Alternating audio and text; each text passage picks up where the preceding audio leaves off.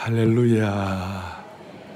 너무 감사하고 여러분 오늘 찬양대가 이렇게 끝났을 때 아멘 우리 한 박수 치는데 구경꾼이 참 여자가 되는 것이에요.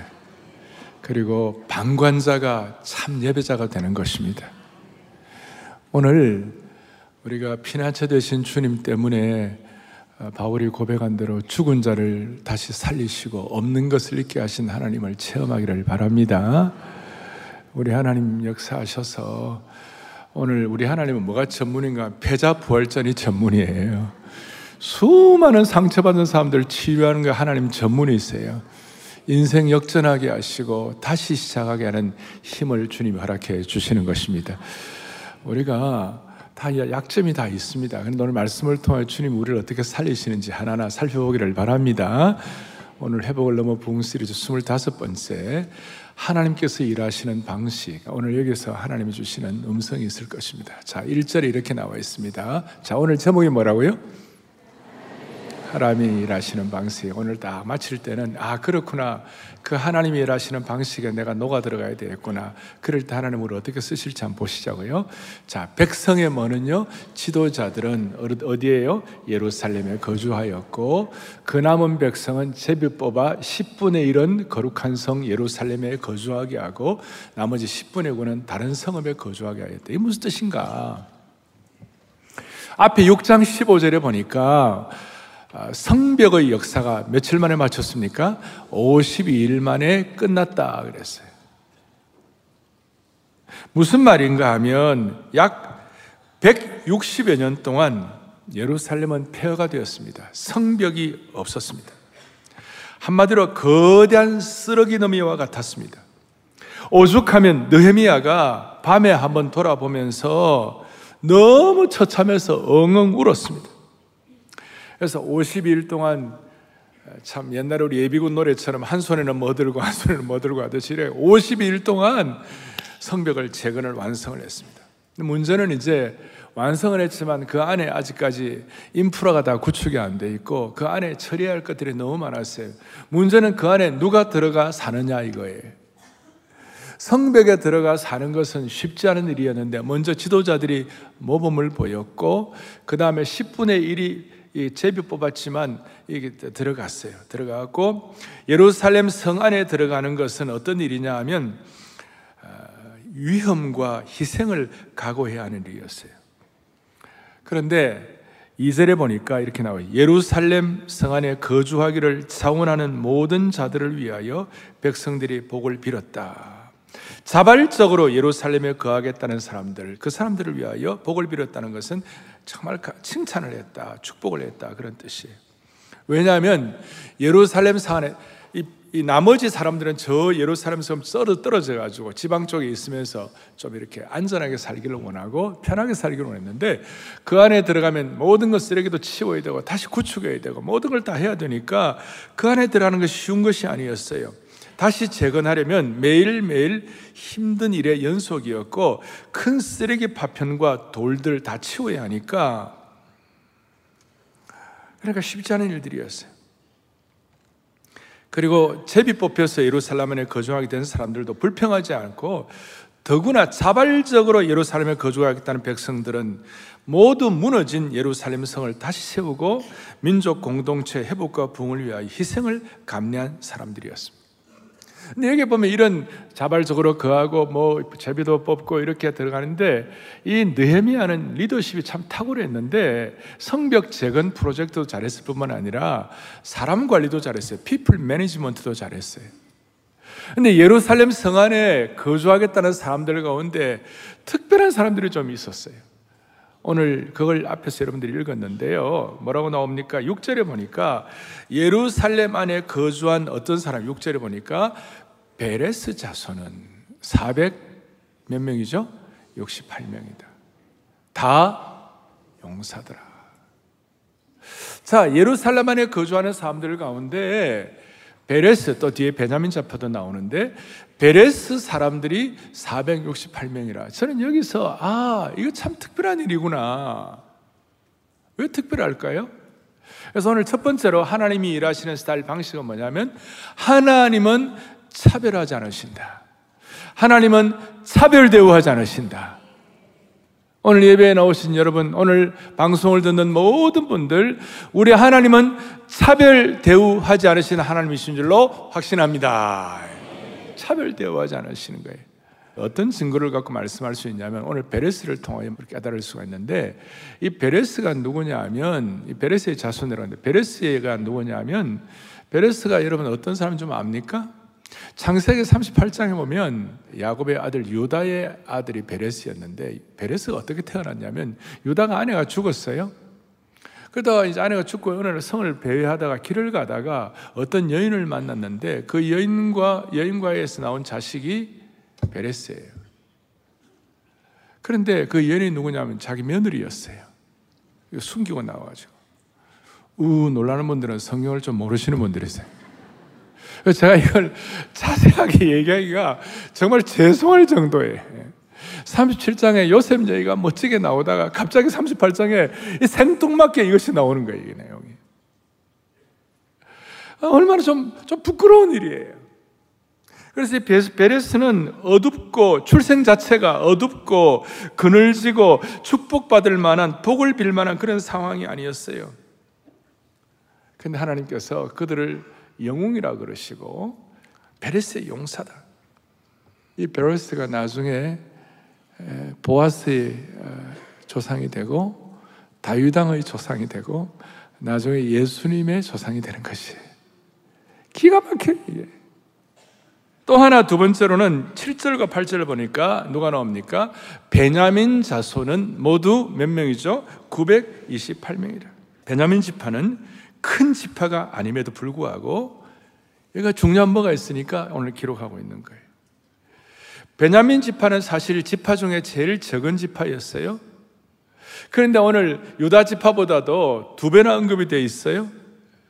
여러분 베냐민 지파의 과거를 보면요 기가 막힐 일이 벌어집니다. 사사기서에 보면 베냐민 지파의 부끄러운 역사가 기록되어 있어요.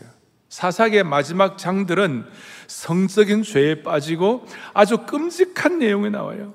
그래가지고 막 사람의 시신을 다 조각을 내가지고 열한 지파에게 보내고 그것이 베냐민 지파가 한 아주 잘못된 행동이었어요. 이스라엘 역사 중에 가장 불행한 역사 중에 하나 있는데 수많은 죽음과 오점의 시간이었어요. 너무나도 끔찍하고 불행한 사건 때문에 이 베냐민 지파 때문에였는데 베냐민 지파가 너무 못된 짓을 해가지고 다른 지파 사람들이 베냐민 지파를 가만히 둘 수 없다고 그래갖고 거의 멸절시키려고 그랬어요.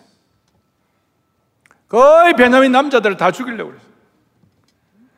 그런 지파가 오늘 이와 같이 대단한 헌신을 하고 사람들에게 축복을 받고 할 정도로 여러분 사도 바울이 어디 지파입니까? 대답 좀 못하는 거 보세요. 사랑의 교회 성도 여러분, 사도 바울이 어느 지파입니까? 베냐민 지파예요. 베냐민 지파가 과거에 부끄러운 데 있었지만 한 가지 보장은 충성된 지파가 되었어요. 끝까지 헌신하고 끝까지 지키고. 그래서 베냐민 지파도 아주 과거가 처절했지만 하나님은 오늘 이 베냐민 지파를 특별하게 칭찬하시고 그래서 하나님은 베레스나 그다음 베냐민 지파를 차별하지 않으시고 하나님의 방식으로 그들을 쓰신 것을 찬양드리는 것이에요. 그래서 하나님의 스타일은 차별되어 안 하신다. 남녀노소 빈부귀천 유무식 차별하지 않으신다. 왜냐하면 예수님이 그렇게 하셨으니까. 예수님은 죄인과 창기와 세리와 가까이 하셨어요. 오늘 이것이 여러분과 저의 삶에 우리 다 오점이 있어요. 부정한 과거 다 연약함이 있어요. 그런데 하나님께서 우리 과거의 인격과 우리의 누추함, 우리의 비천함, 그것 주님이 오늘 이 말씀 제대로 깨닫고 성령께 자신을 의탁하고 하나님의 심정을 깨닫고 주님께서 우리에게 선한 목자가 되어 주시면 우리의 과거의 오점과 과거의 부족한 점을 하나님 깨끗하게 하시고 하나님 길을 열어주시는 것을 믿으셔야 되시는 거예요.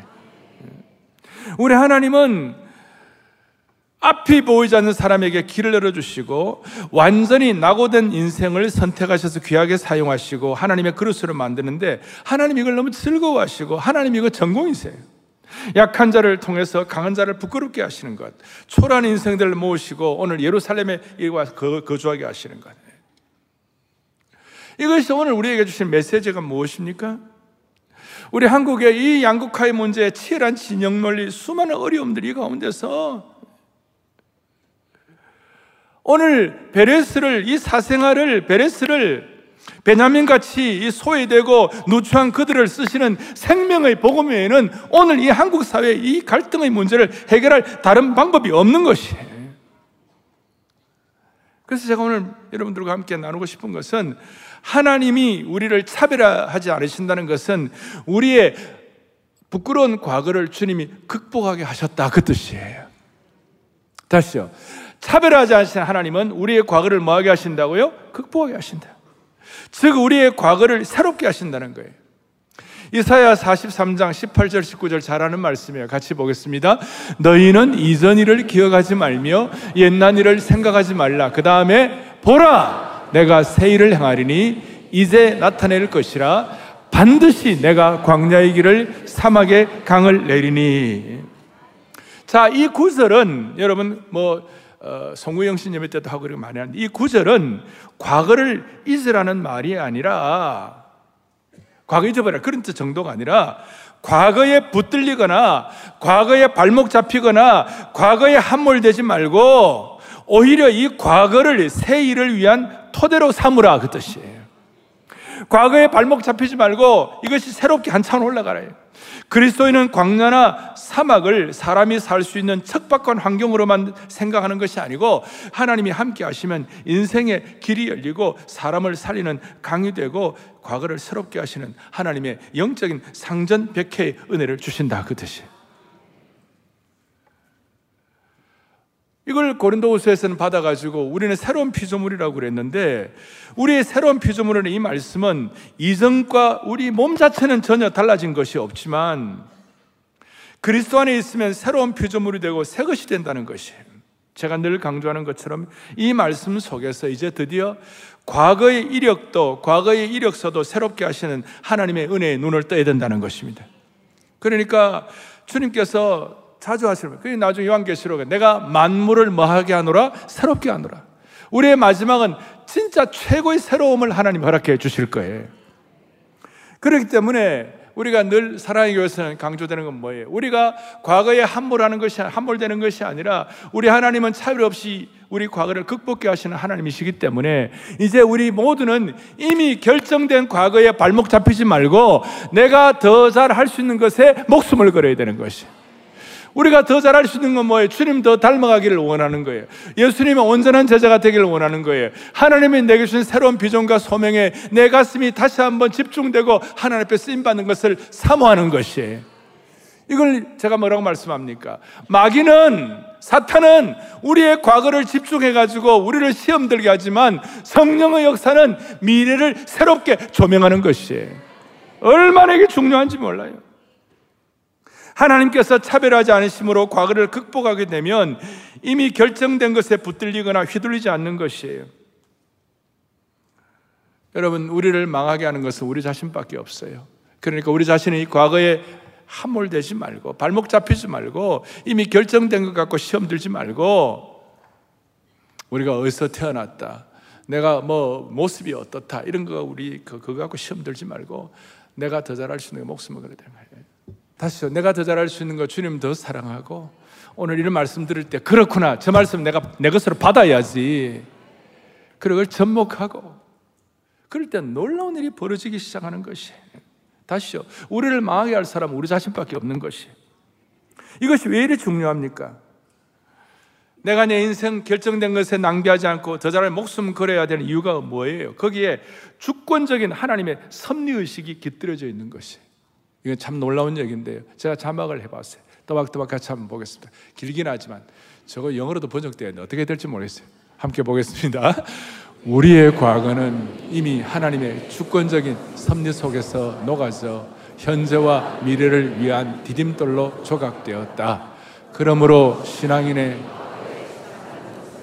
하나님의 주권적 섭리에 대한 또 다른 표현일 뿐이다. 과거에 붙들려 있으면 하나님께서 우리 각자에게 계획하시는 미래로 전진할 수가 없다. 과거에 집착하는 한 하나님께서 예비하신 새로운 문과 아멘. 과거에 집착하는 동안 하나님께서 예비하신 새로운 열린 문과 축복을 체험할 수가 없는 것이. 체험할 수.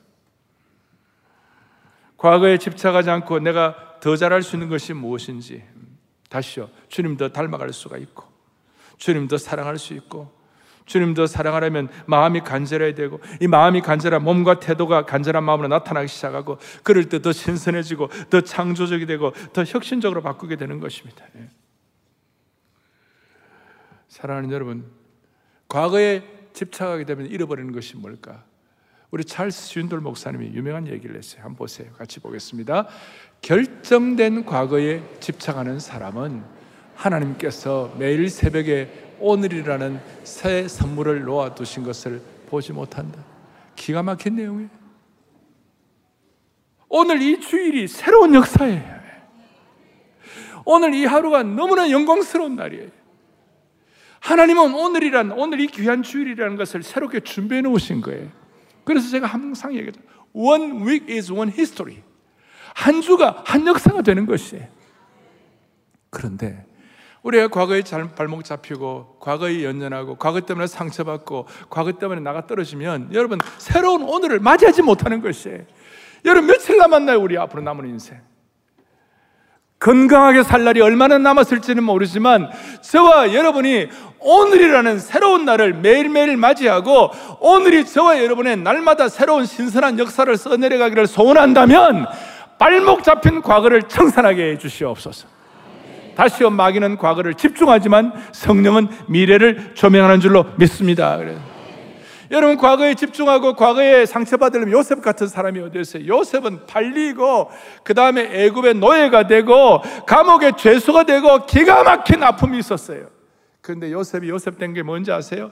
자기가 나중에 결혼을 하고 요셉의 아이를 낳았는데 나는 과거에 발목 잡히지 않겠다. 요셉의 첫 아들이는 뭐예요? 문하세. 문하세의 뜻이 뭔지 압니까? 잊어버렸다. 잊어버렸다. 과거의 모든 노예, 형들에 대한 원한, 아픔, 죄수로서의 어떤 상처, 다 잊어버렸다. 문화세예요, 문화세. 제가 바울을 보면서 기가 막힌 것은요, 바울이 고린도후서 11장에 보면요. 유대인들에게 40에서 하나 감한매를 다섯 번 맞았으면 쫙. 그러니까 바울의 원수들이에요. 손볼 니은 오 미음이에요. 그런데 그 사람들 이름을 나열하지 않아요.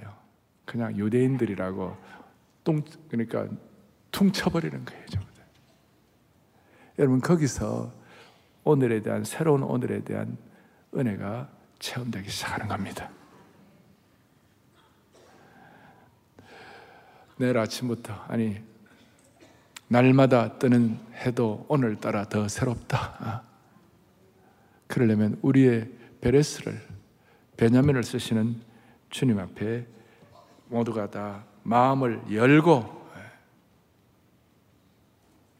지금 여러분과 저의 삶, 우리 모두의 삶에 수많은 애환이 있다 하더라도 심지어 감옥 같고 포로대공 같고 저 말로 다 할 수 없는 여러 가지 참 사정이 있다 하더라도 오늘 이 예배를 통하여 다 흘려보내고 새로운 정말 새로운 오늘을 맞이하는 축복을 주시기를 바랍니다.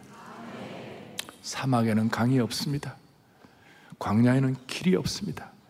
그런데 차별하지 않으시는 과거를 극복해 하시는 하나님 믿으면 여러분들의 인생의 사막에 강이 생길 것입니다. 여러분 삶의 광야에 길이 열리게 될 것입니다. 이게 믿음인 것입니다. 주님께서 큰 능력을 행하지 않으신 이유는 믿음을 믿음이 없는 지역에 갖고는 큰일을 행하지 않으셨어요. 오늘 주님의 능력이 여러분들의 삶에 스며들 수 있도록 다시 한번 차별하지 않으시는 주님을 믿으십시다. 이것이 하나님의 방식입니다.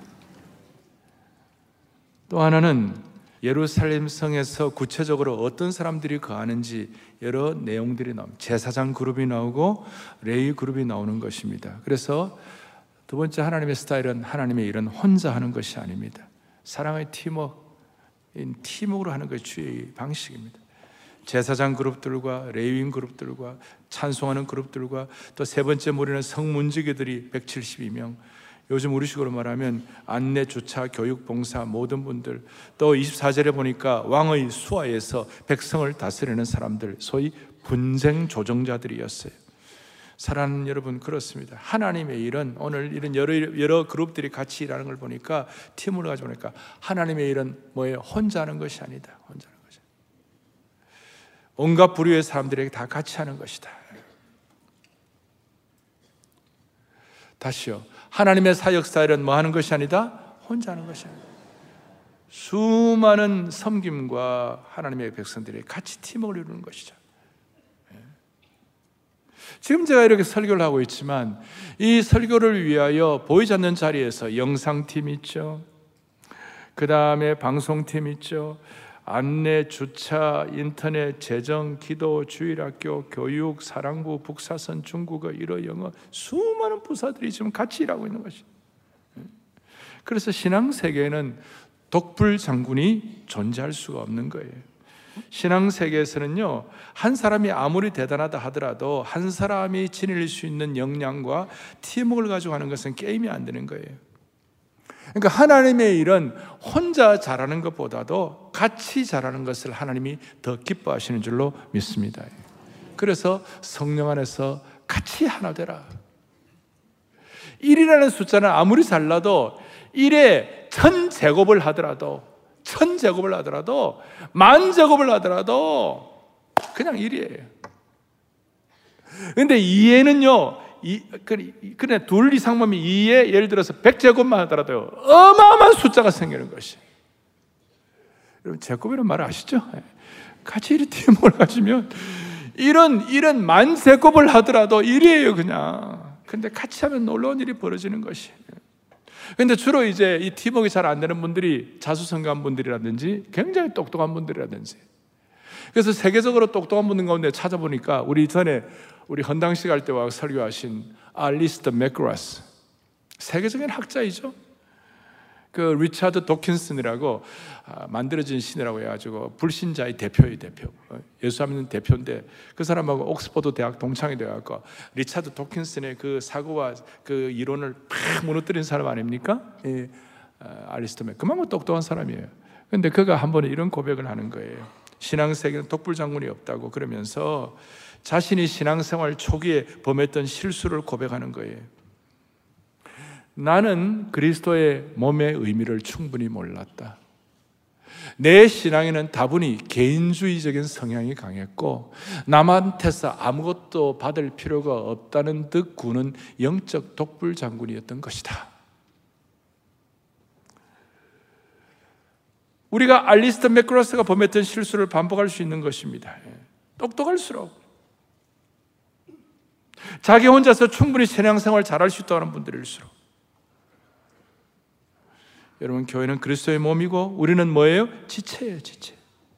지체는 결코 독불장군식으로 살아갈 수가 없어요. 그래서 교회 내 이런 사람들이 있을 때 신앙의 독불장군들을 향하여 바울은 고린도 교회 성도들 이런 뭐라고 그러시는 거예요? 눈이 손들어 내가 너를 쓸데없다 하거나 또한 머리가 발들어 내가 너를 쓸데없다 하지 못하리라. 그래서 사랑하는 형제 자매 여러분, 영가족 여러분, 사랑의 교회 이런 의미에서 다락방이 너무 소중한 것입니다. 다락방이 너무 소중하다 그래도 답도 안 하고 여러분 반응도 안 하고 여러분 그래야 되겠어요? 예? 다락방이 너무 소중한 것입니다. 다락방 여러분 이제 나이 들어보세요. 나이 든 사람들의 제일 큰 고민이 뭐냐면 고독이에요. 그런데 사랑의 교회 다락방은 우리가 서로 서로 섬기고 은사대로 봉사는 주역이 되고 이렇게 해가지고 영적 변화의 산실이 되고 서로 서로 서로 서로 너 없으면 나 없고 나 없으면 너 없는 이런 놀라운 경지를 경험하는 거예요. 하나님의 일하는 방식은 혼자서 일하지 않도록 만들어 주시는 것이 하나님의 은혜예요. 우리가 이런 팀워크를 가지고 풍성하신 하나님의 은혜를 체험하기를 바라는 것입니다. 한 가지 더 하겠습니다. 한 가지 더. 우리 하나님은 오늘 본문에 뭐 몇 명 이렇게 나오긴 하지만 또 여러 사람이 나오죠. 사실 수천 명 이름이 나와요. 그런데 여기 한 명 한 명 다 쓴 건 아니지만 그래도 여기 적힌 분들보다도 안 적힌 분들을 통해 그러니까 여기 나오는 수많은 이름들이 많이 나오는데 이분들보다도 안 적힌 분들이 더 많아요. 이름 몇백 명이다 이렇게 말만 하고 소위 하나님의 나라는 하나님의 스타일이라는 방식은 무명의 열정 있는 섬김이들 때문에 이와 같은 역사가 일어난 줄로 확신합니다. 그러니까 하나님은 이름 없는 분들의 헌신에 하나님은 소중하게 계십니다. 여러분 오늘 우리 교회에 와서 수많은 분들이 보이지 않는 자리에서 섬기는 분들이 많이 계세요. 이름 없는 분들의 섬김을 통하여 다시 하나님은 소중히 여기시고 그걸 통하여 일하시는 줄로 믿습니다. 이걸 히브리 기자를 통하여 이렇게 말 히브리서 6장 10절에 뭐라고 말씀하는가? 하나님 시작. 하나님은 불의하지 아니하시고 그 행위와 그의 이름을 위하여 이미 성도를 섬긴 것과 이제도 섬기고 있는 것을 잊어버리지 아니하시느니라. 아멘. 하나님은 무명의 성도들의 섬김, 이름 없는 분들의 섬김을 하나님은 잊어버리지 아니하신다. 그렇기 때문에 우리는 이거 아니까 우리 사람 앞에서 일하지 아니하고 하나님 앞에서 일하는 것을 늘 기억하는 것이에요. 사람이 좀 못 알아줘도 하나님이 아시면 돼. 그렇게 하는 거예요. 그래 골로새 교인들에게 바울이 권면하기를 너는 사람 앞에서 일하는 것이 아니라 하나님 앞에서 일하게 되면 유업의 상을 하나님이 주실 줄 기억하라 그랬어요. 하나님이 기억하시는 거예요. 그러니까 우리의 신앙의 history 가운데, 신앙의 역사들 가운데 무명의 이런 이름 없는 섬김들 때문에 나타나는 귀한 열매들이 많이 있는데 여러분과 제가 하나님과 나만이 아는 영적인 수고의 비밀이 차곡차곡 쌓이는 것도 너무나 쏠쏠한 재미예요. 다시요. 하나님과 나만이 아는 수고의 비밀, 영적인 비밀이 차곡차곡 쌓이는 것도 쏠쏠한 재미예요. 네.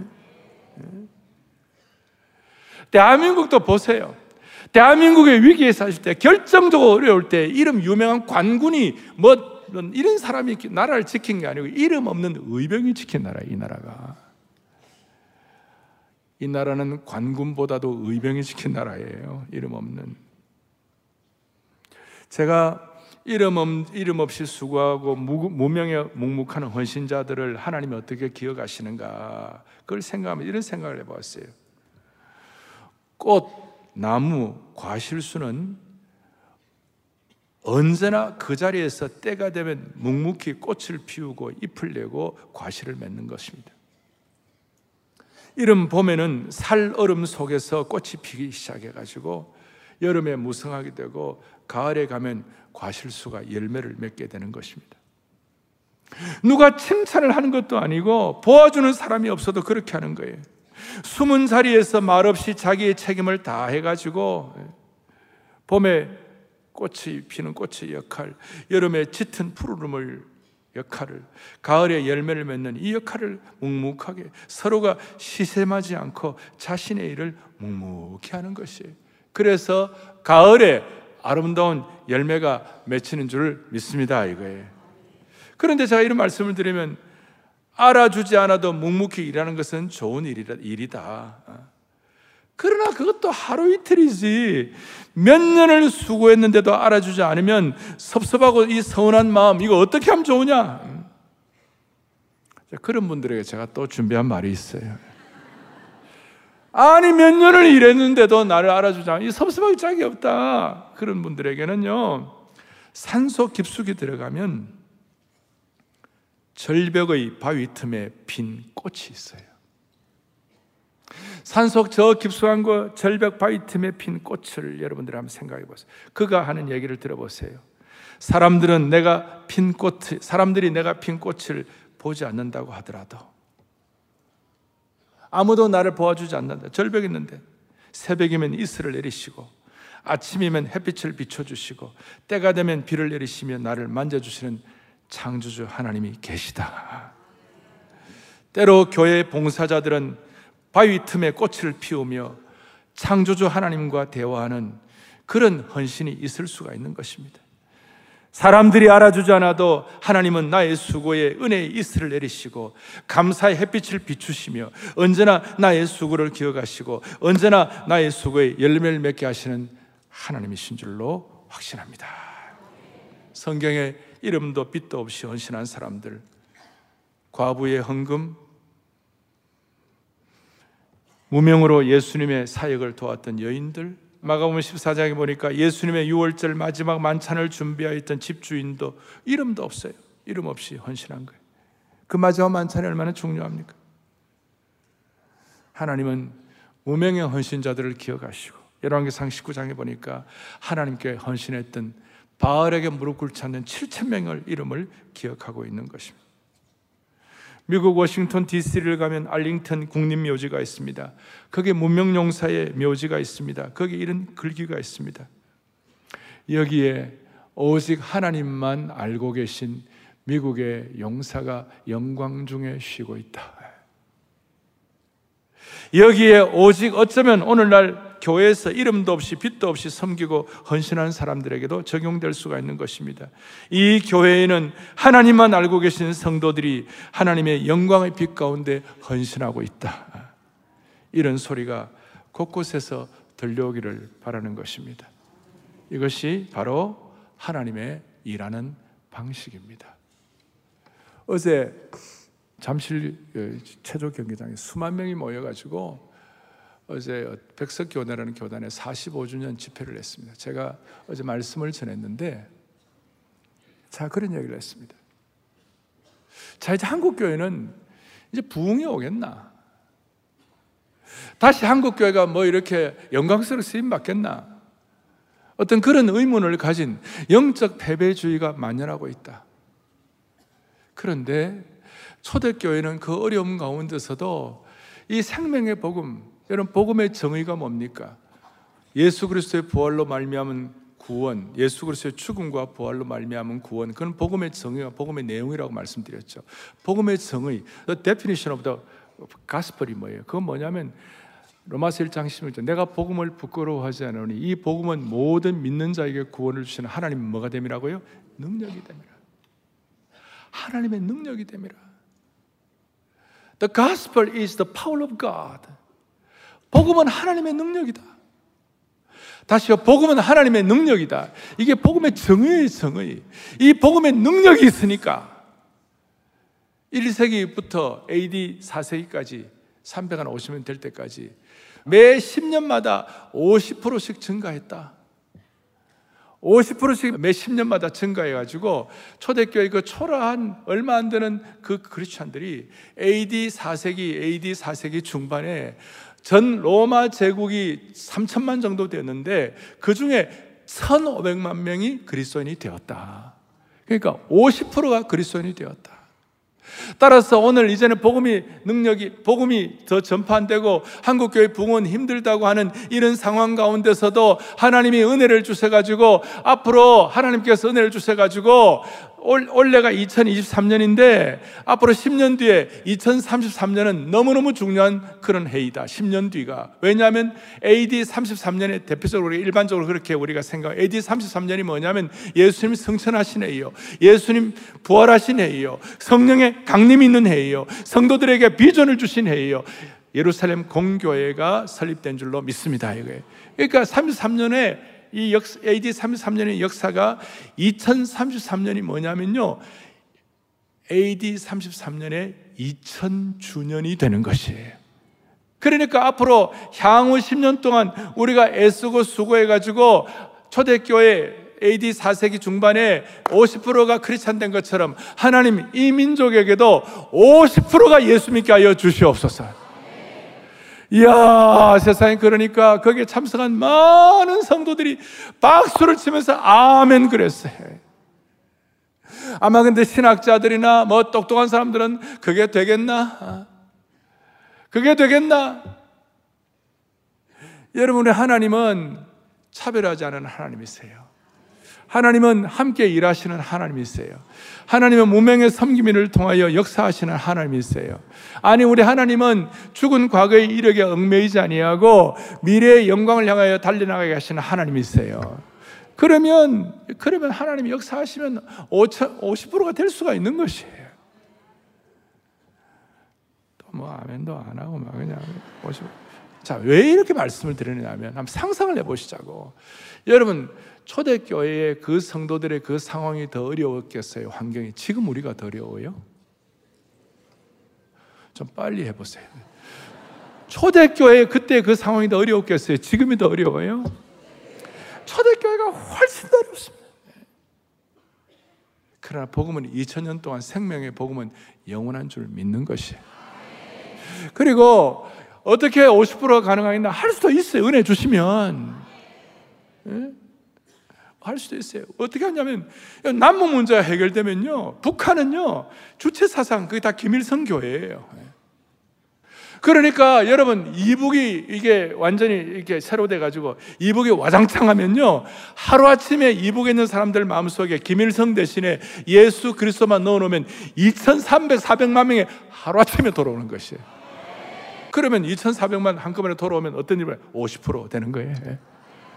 알 사람만 알도다. 그래서 제가 마음속에 이런 생각을 하는 거예요. 2000, 제가 무슨 비전, 203350. 2033년에는 50%가 되도록. 앞으로 향후 10년 남았는데, 10년 동안 우리가 마음을 다하고 애를 써가지고 50, 2033년에 50%의 역사가 있게 하여 주옵소서. 우리가 영적 패배주의를 극복하고 이미 과거에 잘못된 부족한 것들은 다 털어버리게 하여 주시옵시고 다 지나가게 하여 주시옵시고 우리가 더 잘할 수 있는 일들에 목숨을 걸 때에 하나님이 예비하신 2033년 앞으로 10년 동안 우리 전력 투구해가지고 하나님이 어떻게 역사하신지 기대하는 신실한 남녀 종들이 되기를 주님의 이름으로 축복합니다. 할렐루야. 가슴에 손을 얹겠습니다. 기도하겠습니다. 아버지 하나님 감사합니다. 오늘 이 말씀을 통해 내 인생의 홍해가 갈라지게 하여 주시옵시고 북한의 여리고성이 무너지게 하여 주시옵소서. 오늘 이 말씀을 듣고 나갈 때 믿음 보고 하게 하여 주시기를 원하옵나이다. 203350의 비전을 가지고 우리 10월 23일, 24일 날 놀라운 하나님의 능력과 실체를 체험하는 사랑의 교회 성도들 되게 하여 주시옵소서. 세상에서 이름이 없다 하더라도 새 예루살렘에는 결코 이름 없는 자가 아님을 새 예루살렘의 하나님의 기념책과 하나님의 생명록에 기록될 저희들을 믿고 감사하는 평생이 되게 하여 주시옵소서. 이 말씀 잘 내 말씀으로 받아들여 세상 사람들은 몰라줘도 하나님은 반드시 기억하신다는 걸 알고 끝까지 승리하고 끝까지 하나님 나라를 세우는 하나님 나라의 영광스러운 일꾼이 되게 하여 주옵소서. 주여 이렇게 우리가 먼저 하나님의 나라를 구하게 되면 이 모든 것을 우리에게 더하시는 은혜를 받아가지고 삶의 수많은 실타래들이 하나하나씩 풀어지게 하여 주시옵소서. 할렐루야, 할렐루야. 우리 하나님은 크고 힘있고 능있어 못할 일 전혀 없는 우리 주 예수 그리스도 이름 받들어 간절히 기도 올리옵나이다. 아멘.